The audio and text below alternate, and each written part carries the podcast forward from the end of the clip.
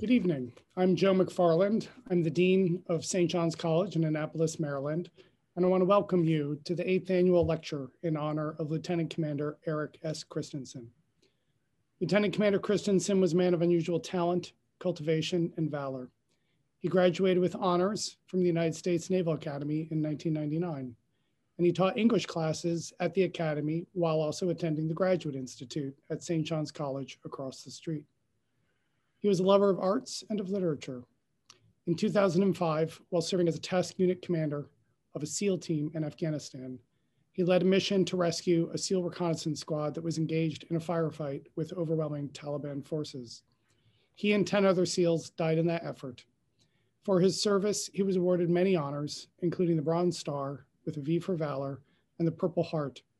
And he's survived by his father, Admiral Edward K. Kristensen, and his mother, Suzanne Kristensen, who are regular attendees of the lecture series. The friends and family of Commander Kristensen established this memorial lecture series to create closer ties between his two alma maters in Annapolis and to stimulate thought about civilian military relations and about the place of liberal arts in a civic and military education. And both institutions of higher learning hold that a life dedicated to service of our country should also be dedicated to reflection on our nation's fundamental principles. This lecture series is sustained annually by generous gifts given in memory of Lieutenant Commander Kristensen and by the Navy SEAL Foundation. I invite you at the close of the lecture to attend the question period. The question period will be held on a separate Zoom link so the lecturer and the audience may see one another when asking questions. And if you misplace the link for the question period, it can be found on the St. John's webpage for the formal lecture series or for the Kristensen lecture series. Now to our lecturer tonight. Dr. David Gioe is an assistant professor of history at the United States Military Academy at West Point. He is also a history fellow for the Army Cyber Institute, and currently, he's a visiting senior research fellow in the Department of War Studies at King's College London. In his global professorship at King's College, he's examining why and how state intelligence services have harnessed emerging technologies to shape the information environment for strategic ends. Dr. Gioe was himself also an intelligence officer, serving as a counter counterterrorism analyst and serving multiple overseas tours as an operations officer. His articles on these subjects have appeared in the Washington Post, the Washington Times, the National, National Interest, and in Foreign Policy, as well as other media outlets. His lecture tonight is entitled America and Russia in the Information Environment, How to Survive in Today's Social Media Battlefield. Dr. Gioe, please, I welcome you to St. John's and to the United States Naval Academy. Thank you for joining us. Thank you, uh, Dean McFarland, for the kind invitation. It's an absolute honor uh, to be here. Uh, I would say with you tonight, but COVID 19 has uh, virtually uh, enabled this. Um, I, I, wanted to first and foremost acknowledge the Kristensen family, in particular, um, Erik's parents, Admiral and Mrs. Kristensen. And I also wanted to thank um, my shipmate, Lieutenant Commander Mike Zampella, uh, Dean Joe McFarland, who you just saw, and also Heather Latham uh, for their, their assistance in, uh, in setting this up uh, this, this evening. We are here uh, to honor the life and the legacy of Lieutenant Commander Erik Kristensen, both um, a, a, scholar and a warrior with connections, obviously, to the Naval Academy and also to St. John's College. Um, along the lines of in memoriam, however, I also wanted to mention uh, my friend Major Chris Kennedy, uh, U.S. Marine Corps, uh, who uh, graduated a year ahead of uh, Erik at the Naval Academy, uh, branched Marine Aviation, was an Annapolis instructor like Erik, um, and, and died at his own hand in, um, in 2007, in, in, the summer of 2007. Um, we've lost uh, far too many, um, both in, uh, in combat and also uh, through various uh, causes that, that lead them to take their own lives. Um, and in fact, the, the, tie I'm wearing tonight was one that I, um, I bought while Chris and I were on temporary duty in Germany uh, uh, the the year before he died. So um, you know, our, our loved ones are always in our in our thoughts, and um, and of course this is uh, this is a lecture series uh, dedicated to them and to and to Erik Kristensen in particular. the disclaimers. this presentation is just me, thanks to the Army Cyber Institute uh, King's College London the British Academy for enabling my research, but it does not represent any position of the United States Military Academy, the Department of Defense, or the US government. Okay, on to substantive issues. Um, I'm going to go for about an hour, and I've got a lot I want to cover with you, but I hope that it will uh, it will engender robust Q and A. Um, so first, I want to provide some context and the, the long view of intelligence uh, and influence operations in statecraft. Um, I'm a historian by background and training, and I think the long view is critical. Uh, before we get to the Russians, because it's always sort of Russia, Russia, Russia now, I wanted to examine a, a non-Russian case study as well. Um, I want to consider why Russia, amongst many others, turns to influence and disinformation operations. What's the strategy there? I want to examine uh, through a couple of case studies how the Russian Internet Research Agency, the IRA, the, the, name is subsequently changed, but I think everybody knows it as the IRA, so we can just sort of stick with it for, for uh, clarity. Uh, they've created uh, bespoke disinformation to target Americans and to target US service members and veterans in particular. So I want to look at some of their, their tactics. Um, and then finally, I want to look to some other countries and some other points of view for resilience and remediation ideas to, to counter uh, the plague of disinformation. Uh, I've got a, a, pretty robust thesis here. I've got six points, um, and then I'll stop with the very wordy slides. Uh, the first one is that disinformation, both foreign and domestic, is a critical national security threat. It's not, uh, it's, it's not said as such uh, in, our, in our discourse. And so this this sort of seems obvious to me and maybe to others, but it, it's rarely stated, and I think it's time to uh, to actually start seeing it in national security documents. Uh, disinformation, both foreign and domestic, intersect and overlap in ways that challenge typical American conceptions of national security. Uh, and who's responsible for national security? It challenges our legal authorities and the structure of our defense and our intelligence communities. Uh, disinformation should be treated, as I've said, as a national security threat. And I, and I think the time is right for the Biden administration's national security strategy team to really look at this and to give it pride of place in there as they draft their own national security strategy and to resource it appropriately. Uh, point four, social cohesion and critical thinking are now a critical pillar of US national security. Uh, the response of the government and of broader civil society, that is to say, us, will have a decisive impact on the preservation of liberal democratic institutions, how we rise to this threat. And finally, we can learn from other countries, but ultimately it's up to us. Okay, some definitions. What is disinformation? Disinformation is essentially false information that is deliberately intended to deceive. We often differentiate this from misinformation, which where someone is, is misinformed. Um, and for the, the purposes of an intelligence scholar or a practitioner like myself, uh, this can be lumped under the broader umbrella of Russian active measures. Other things would include covert action, forgeries, political warfare, assassination, etc. From Sun Tzu to Machiavelli to Clausewitz to Gerasimov, across places and times, information in conflict is critical. Uh, hear the words of Sun Tzu from 5th century BC China. To win 100 victories in 100 battles is not the acme of skill. To subdue the enemy without fighting is the acme of skill. Hence, to fight and to conquer in all your battles is not supreme excellence. Supreme excellence consists in breaking the enemy's resistance without fighting moving to 15th century Florence, uh, Niccolo Machiavelli uh, told his prince that men discontented and, and desirous of change are able to open the way for, their, uh, for the invasion of their country and to render its conquest easy.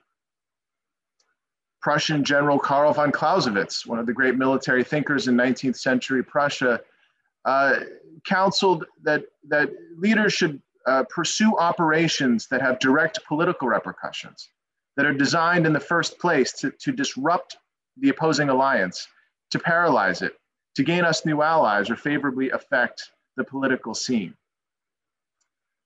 And then finally, today, the chief of the Russian General Staff, General Valery Gerasimov. Information operations could be employed to defend and advance Russia's national interests beyond its borders. The role of non military means of achieving political and strategic uh, goals has grown, and in many cases, they have exceeded the power of force of weapons in their effectiveness. Uh, General Gerasimov is a, is, a, is a real thinker, and I think he is onto something there. And so this is an oversimplified view, but I think it's important sometimes to look through the telescope the other way. Uh, the American view, as we might have it, uh, puts conventional operations and conventional uh, hardware, conventional tactics at the fore, and then information operations, psychological operations, cyber operations, that, that sort of stuff is in support. Uh, the Russian view seems to me to be uh, maybe not, not a perfect opposite, um, but they, they emphasize information operations at the fore and conventional operations and support. It's a different way of approaching conflict, uh, and it's worth it's worth bearing in mind. Uh, you know, for you Game of Thrones fans, you know you'll see the the same guy over and over again. And in, in this case, there's many names of, of information and conflict. And as you're reading, you may see information war, informationized conflict, political warfare, hybrid warfare, new or next generation warfare and finally, gray zone conflict. These things aren't all the same, and I'm sure uh, that folks can quibble about what, what they mean in particular. But one thing they all have in common is that using information, disinformation, misinformation, uh, is at the heart of, uh, of any strategy um, in, in this area. I want to start with a little bit of history. As I said, I don't want to go right to the Russians because the Russians didn't they didn't invent some fire. They didn't invent some new way of thinking about warfare. And so let's go back uh, to Europe in 1941. It's the Germans again, and uh, almost all of Europe is under the boot of Germany. Uh, or you'll note our Swedish friends and our Swiss friends are not uh, participating. Uh, and Britain stands alone. The German submarine wolf packs, uh, their U boats, are posing an enormous threat to Allied shipping. Uh, maybe you've seen the, uh, the, the recent movie Greyhound with Tom Hanks. Uh, he's a he's a destroyer commander uh, escorting a convoy across the Atlantic. It's on Apple TV, and I would commend it to you as a as a little window, a dramatization into this. Uh, and the Germans were very successful. Allied and, and neutral uh, merchant war losses were astounding in 1940 and 1941. Of course, America is in in 1942 uh, so that's a different, a different picture. But in 1940 and 1941, uh, Britain is losing goods. Remember, they're an island uh, at, a, at, a, at, a, at an unsustainable rate. But where is America? America is neutral again. Uh, here's one of those Charles Lindbergh, uh, the famous America Firster, the, the first generation of that, uh, speaking to a, a, crowd of folks who have no interest in getting into uh, Europe's bloody wars. Well, Winston Churchill needs the Americans to get in. And he says, well, you know, you can always count on the Americans to do the right thing after they've tried everything else. But uh, I think Sir Winston would also say sometimes they need a little prodding. Uh, and in the First World War, the Great War, the Zimmermann telegram really came at the right time for the for the um, sorry for the for the British.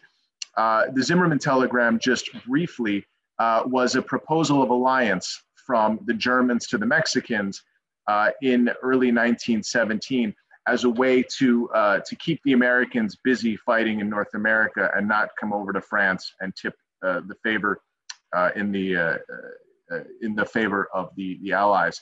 Um, and of course, that's, that's what happened. Um, the, the Mexicans did not, did not throw their lot in with the Germans. But it's World War II now, and they're waiting for lightning to strike. The British are waiting for lightning to strike again. So enter Sir William Stephenson and British Security Coordination. British uh, uh, Sir William Stephenson, as you can see uh, on the, the bottom left there, he's affectionately known as Little Bill, and I'll show you Big Bill in a minute.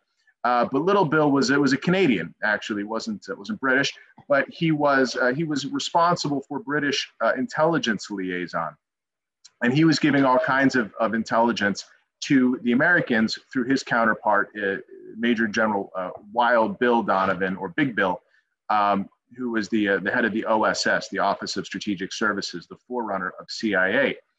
And, uh, and, and Stephenson well knew that almost everything he gave, if it was juicy enough, would go right to President Roosevelt. And so uh, Bill Stephenson comes up with this map, and it's a Nazi map of South America. And it's showing uh, the German there is, uh, is Luftverkehrsnetz der Vereinigten Staaten Südamerikas Hauptlinien, which uh, translated means the air traffic uh, nets uh, for uh, the, the United States of South America and the, the principal lines. And basically, what this is doing is it's showing that the, the Germans have a design not just on conquering Europe, but on conquering uh, South America as well, you know, sort of our hemisphere, according to the Monroe Doctrine. And so this is allegedly uh, purloined from a German courier. Uh, it's marked Geheim in the upper left or secret. And it's given from uh, our British liaison contact there, Bill Stephenson, to uh, Big Bill Donovan, and then ultimately to Roosevelt. Roosevelt immediately sees how explosive this is, just like the Zimmermann telegram was. And, uh, and on his Navy Day speech in October of 1941, um, FDR uses it for, uh, for political purposes. Here's what he says, quote, Hitler has often protested that his plans for conquest do not ex extend across the Atlantic Ocean, but his submarines and raiders prove otherwise. So does the entire design of the New World Order. For example, I have in my possession a secret map made in Germany by Hitler's government of the New World Order. It is a map of South America and part of Central America, as Hitler proposes to organize it into five vassal states, bringing the whole continent under their domination, including our great lifeline, the Panama Canal. This map makes it clear the Nazi design is not only um, against South America, but against the United States itself, right? In other words, uh, the Nazis aren't going to stop. The Nazis are threatening the Americans. It's not just a European war, and the Americans have to get into the fight, according to Roosevelt, to counter the America First and Charles Lindbergh crowd. Well, the Germans uh, are understandably, uh, you know, upset about this, and, and maybe it's marked secret, so of course they would object. But the Germans vociferously deny the authenticity of the map. German propaganda minister Joseph Goebbels, who's there on your right hand side, rejected FDR's quote, absurd accusations. In his estimation, this was a grand swindle intended to whip up American public opinion. Well, obviously, jo- Joseph Goebbels was a monster, but in this case, he was right. This map was a forgery that was created by British intelligence arts and crafts department as a way to, uh, to help the Americans find the evidence that they wanted to see to get into the war. Today, we might call that fake news. Now, judging the impact of these things is, is tremendously hard. And of course, what really brings the US into the Second World War uh, is the attack uh, on December 7th, 1941 at Pearl Harbor by the Japanese, not, not fake British maps. Um, but nevertheless, I do think that, that there were plenty of examples, by the way, of, uh, of this, this uh, British map. Uh, there are other, other versions and, and other operations. Uh, but information plays an important role. After the war, Stephenson is decorated for his contributions to American intelligence, and the guy pinning the medal on him is Major General Bill Donovan uh, of the OSS. Uh, behind Stephenson or some OSS grandees. And I've, you know, I've always wondered whether Steve, whether uh, Donovan had any doubts about the map that uh, St- Stephenson gave him. Um, but okay, uh, so let's head back to the future. It's no longer the British manipulating the American information environment, but it does seem like it's everybody else. So let's have a look at the Russians in particular. There's a long history of Soviet and then Russian disinformation and influence operations. And this is active long before the internet age. Uh, you may have heard of Operation Infection that claimed that the uh, United States government was responsible for the AIDS epidemic, that, that AIDS was created in a, in a US government lab in Fort Detrick, Maryland. According to an Oregon State University study, 15% of Black Americans thought that the US government actually targeted them with AIDS. No. Uh, this is a Russian operation, but you can see the penetration of the target audience. Uh, there's a rumor that CIA was selling crack cocaine in Los Angeles, started by the Russians. False. Uh, the slogan "Reagan means war." I should have put a um, exclamation point on it because that's how the Russians uh, did it. And newspaper ads uh, in the 1984 elections to try to help Walter Mondale against Ronald Reagan by painting Ronald Reagan in the Soviet view as a warmonger. Um, and then finally, uh, I mean, there's millions of examples. I just want to give you some highlights.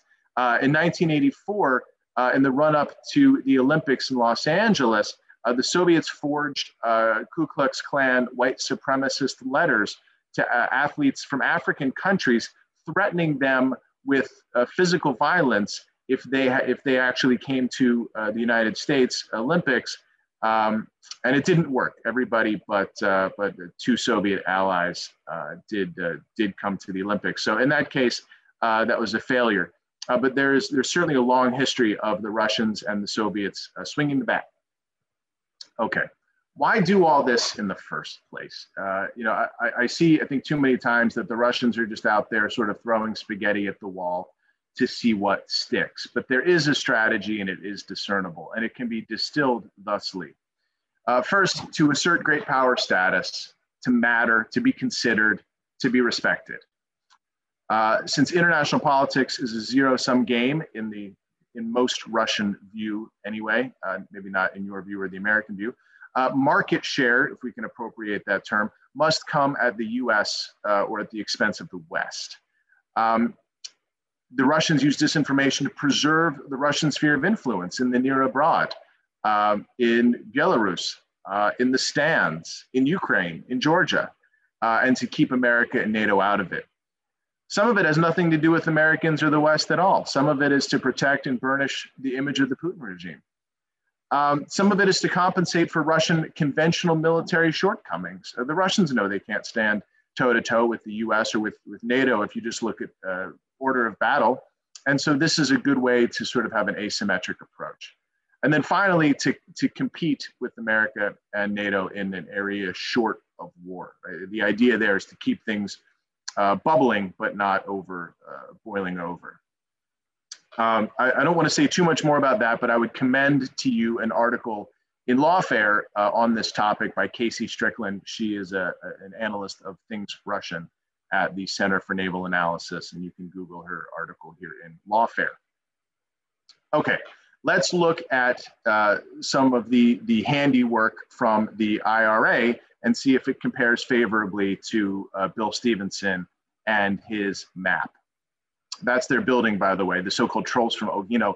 Uh, that's, as I understand it, I've never been there, but that's a. Uh, I, I didn't take that picture, uh, but that's a, uh, uh, four-story sort of nondescript building uh, in, a, in an old part of St. Petersburg called Olgino. Okay, the IRA identified at least seven great images uh, sorry, seven great cleavages in American society. Uh, I say seven at least because I think maybe you could point to more. Um, but they got to work dividing us by targeting and weakening American social coherence, by increasing polarization resentment, and mistrust. Uh, and there's tons of memes I could show you um, on the following topics uh, guns and Second Amendment issues, religion, conceptions of patriotism, immigration and, and cultural identity issues, uh, what sometimes the Russians like to call values or European values, uh, race and racism, uh, and the elites or the establishment versus real people. Um, another way to paint that might be a, an urban rural divide. Um, and finally, veteran, veterans issues and the civ mil divide, which you know I, would love to talk about all of these uh, in great detail, but that would take a very long time. So, given the uh, the connection between uh, St. John's and Annapolis, I thought I would focus on veterans issues uh, for for the, the sort of uh, prism that I guess that I'm going to be looking through for for this talk. But but basically anything that you don't want to talk about, uh, you know, with uh, with your family at, at, Thanksgiving dinner is what the Russians want you talking about. Some of their attributes are this is long term, participatory, emotional, tribal, And uh, in my view, they're, they're usually quite clever. Okay. The military and veterans are at the center of public life and American civil religion, to use Abraham Lincoln's term. Um, you know, and we see uh, sort of, you know, veteran issues, and sometimes, you know, I think it gets, frankly, to be too much. Um, but you know, you you've got your your Jets camouflage helmet, you know, your your your Mets baseball team. I don't know why I'm picking on New York teams, by the way. All all teams do this. Uh, you know, everyone's in camouflage. Everything is a salute to veterans. And veterans, you know, you, you can't go anywhere without getting a, a, military discount. I don't think the founding fathers had a, you know, a man with a flag and boxer briefs and 10% off a jockey uh, when they were sort of, you know, standing up George Washington's army. But this is where we are today in America, and the Russians know that. And so this is a place um, where, you know, we we do have a civ mil divide in this country, and the Russians have focused their efforts. Well, why should we focus on service members and veterans uh, in the information environment? Well, veterans and service members enjoy a high degree of civic trust and social respect in America, although this may be declining, and we can talk about that, but it's still extremely high. According to Kristofer Goldsmith, quote, veterans as a cohort are more likely than others to participate in democracy. That includes not only voting, but running for office and getting others to vote. The flip side to the above point is that veterans also participated in, in the Capitol insurrection on the 6th of January and did so in disproportionately high numbers. Uh, what does that mean then? Uh, you know, I, I, think it means that the mil military service doesn't create an immunity to false information. Uh, the Internet Research Agency bought at least 113 distinct online ads aimed at veterans and veterans advocacy groups during and after the 2016 election. And then, of course, these gain more traction when people repost them. The IRA page, quote, being patriotic had over 200,000 fans or followers at one point. As I said, uh, veterans were disproportionately represented in the Capitol riot. Nearly one in five defendants served in the military. And I think that President Putin noticed that and was quite pleased by it the problem that we always sort of get into is we don't want to blame the Russians for everything because they're not responsible for everything. But foreign uh, foreign disinformation and domestic disinformation uh, stew together, um, and they they build off each other. They amplify each other.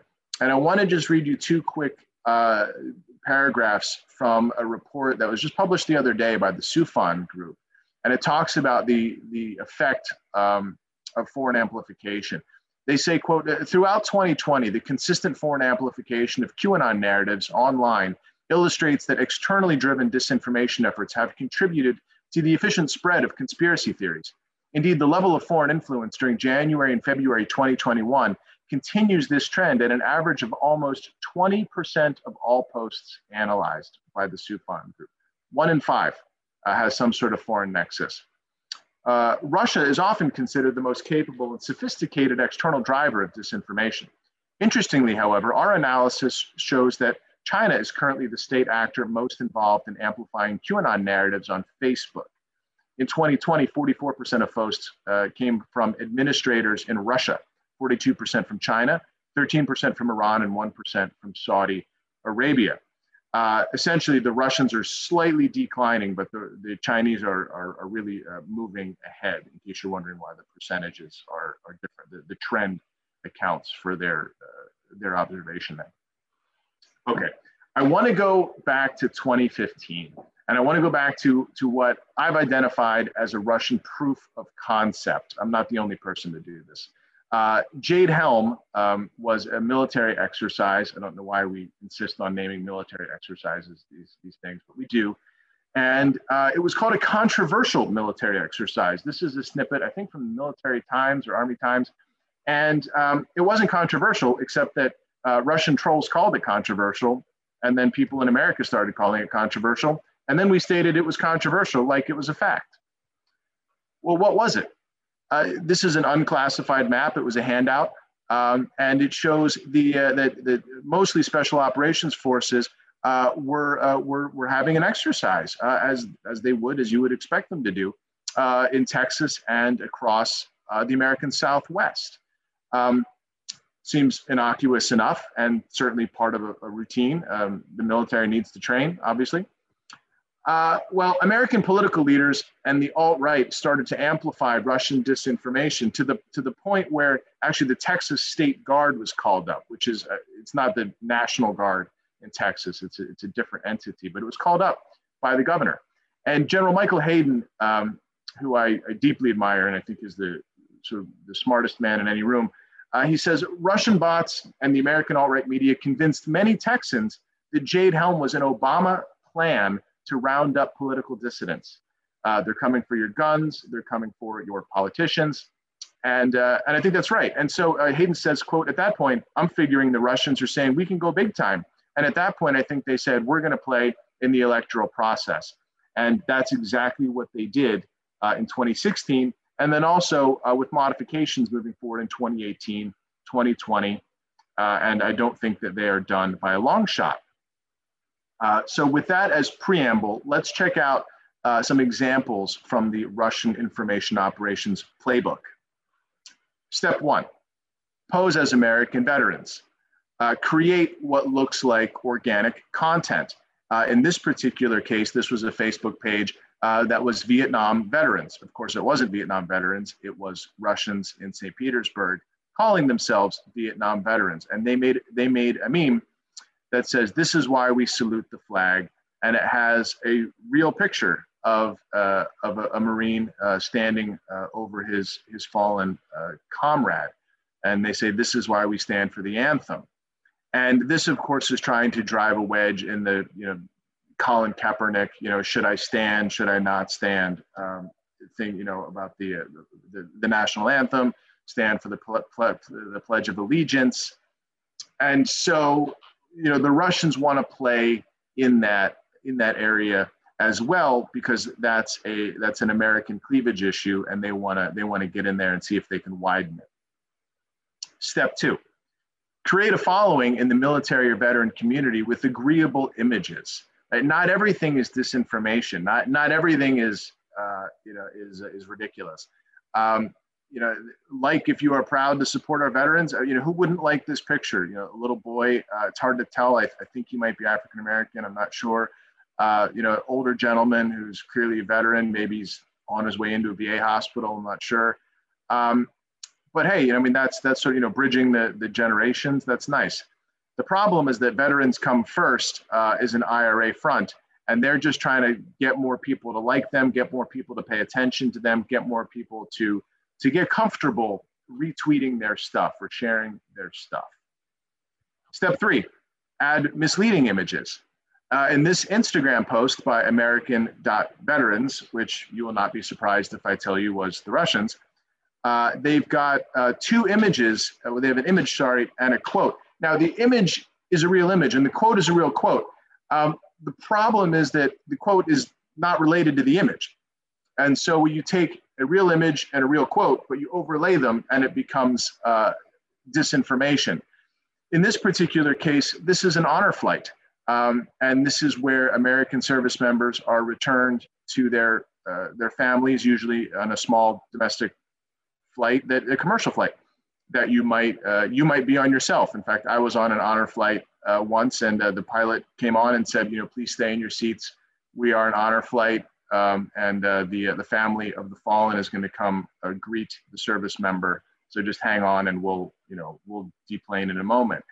Um, it's a real image, and it's a moving image, and it uh, you know of course it's designed to move you, uh, but understandably so. Um, and then it's got uh, you know the, the, Russians have always loved to attack Hillary Clinton. they've ne- they never forgave her because they thought that she was um, that she was fomenting um, uh, so-called color revolutions in the in the Russian uh, sphere of influence in their backyard when she was Secretary of State. And so she did say the words, "What difference does it make?" Except that that was in a the Benghazi hearing, um, which had nothing to do with what you're seeing here.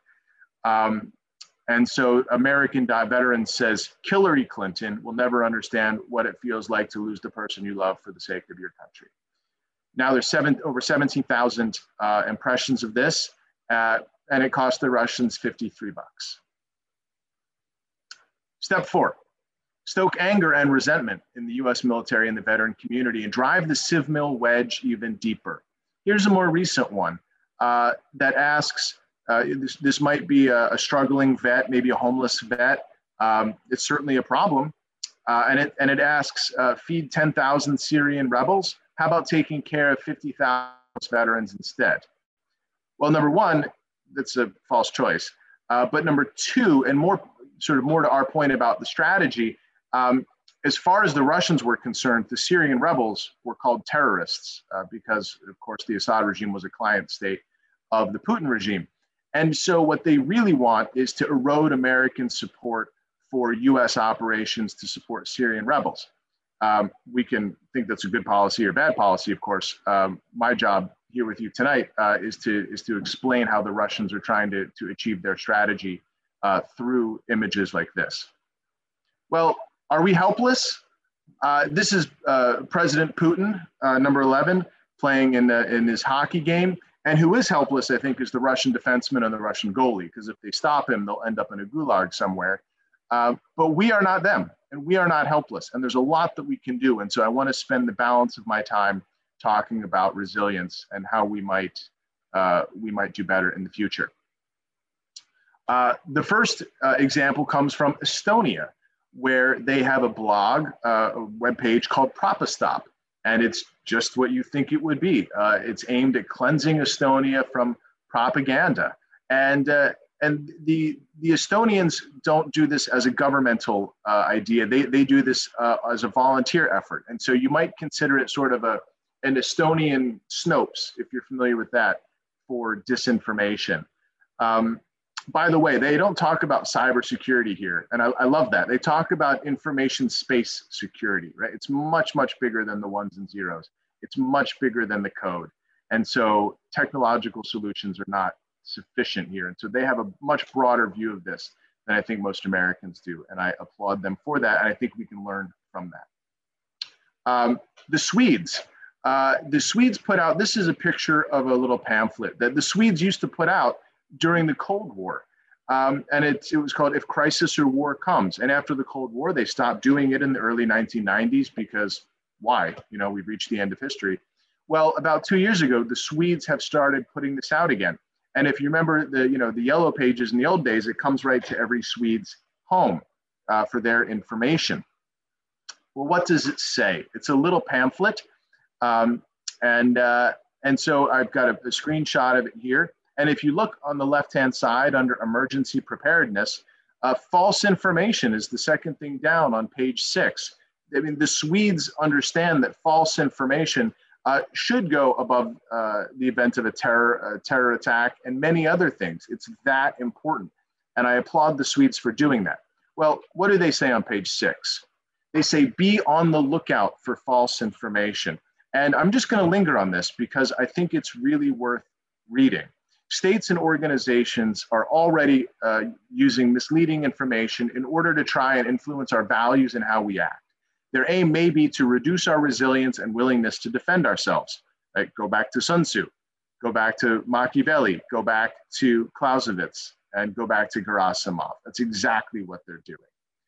But the best protection against false information and hostile propaganda is to critically appraise the source. And this is where the historian in me uh, gets proud of the Swedes because this is essentially what they're asking for is the historical method. Is this factual information or is it opinion? What is the aim of this information? Who has put it out? Is the source trustworthy? Is the information available somewhere else? Is this information new or old? And why is it out there at this precise moment?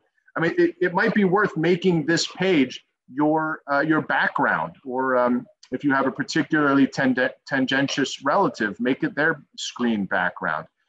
Search for information. The best way to counteract propaganda and false information is to have done your homework. Absolutely. Look into it. Do not believe rumors. Use them use more than one reliable source in order to see whether the information is correct. And do not spread rumors. Don't participate. If the if the information does not appear trustworthy, don't pass it on. I think the Swedes have this exactly right.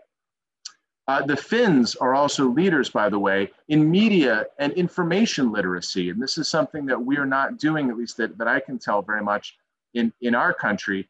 Uh, they say in Finland, uh, media and information literacy is seen as a civic competence, important to every citizen from an early age. Uh, we can learn from the Finns. I think that's absolutely correct. It is a civic competence, and this challenges our understanding of national security that that other people are responsible for security, that the Pentagon is responsible, that the Navy, that the Army, that CIA, that FBI is responsible.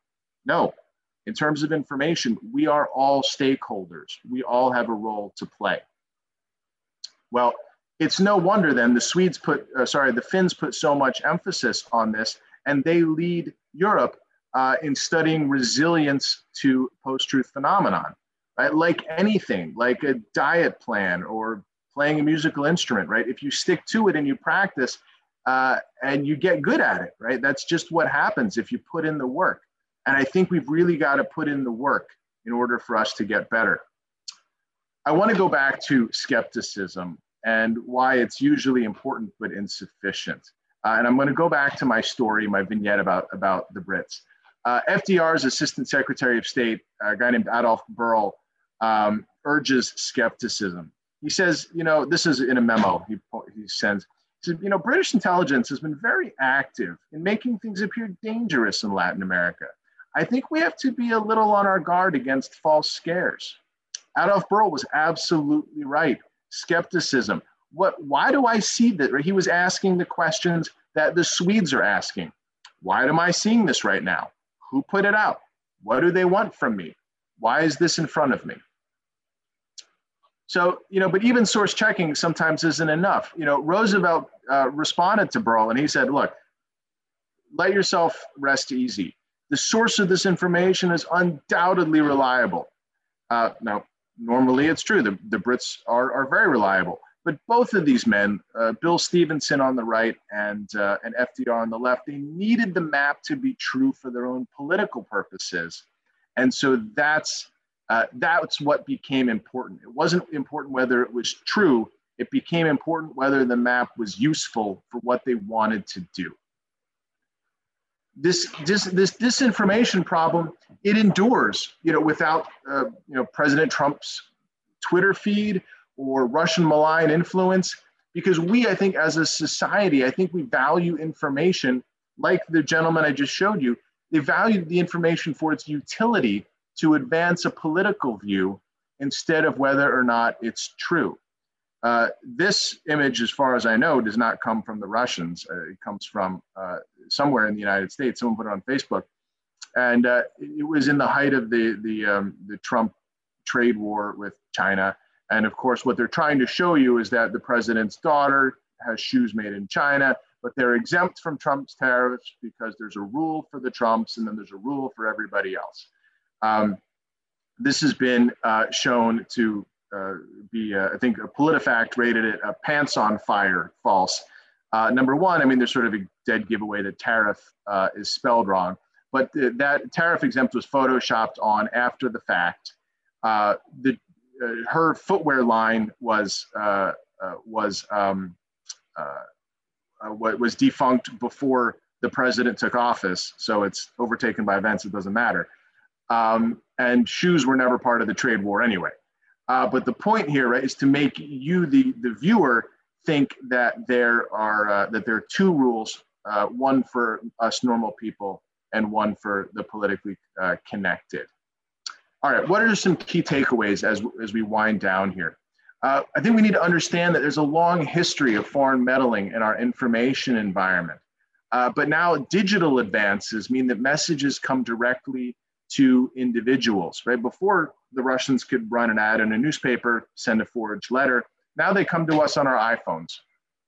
Uh, in periods of national or international crisis, such as war or maybe a pandemic, right? I mean, a lot of the, the, the Chinese disinformation that we've seen uh, revolves around uh, blame for COVID and that sort of thing.